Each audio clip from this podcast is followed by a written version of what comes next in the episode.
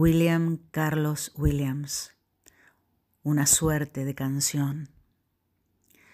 Que la serpiente aceche bajo su matorral y la escritura que sea de palabras parsimoniosas y agitadas, súbitas al atacar, serenas en la espera, desveladas.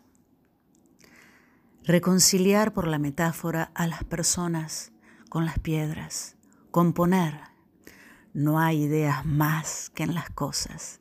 Inventar. Saxífraga es mi flor que parte rocas.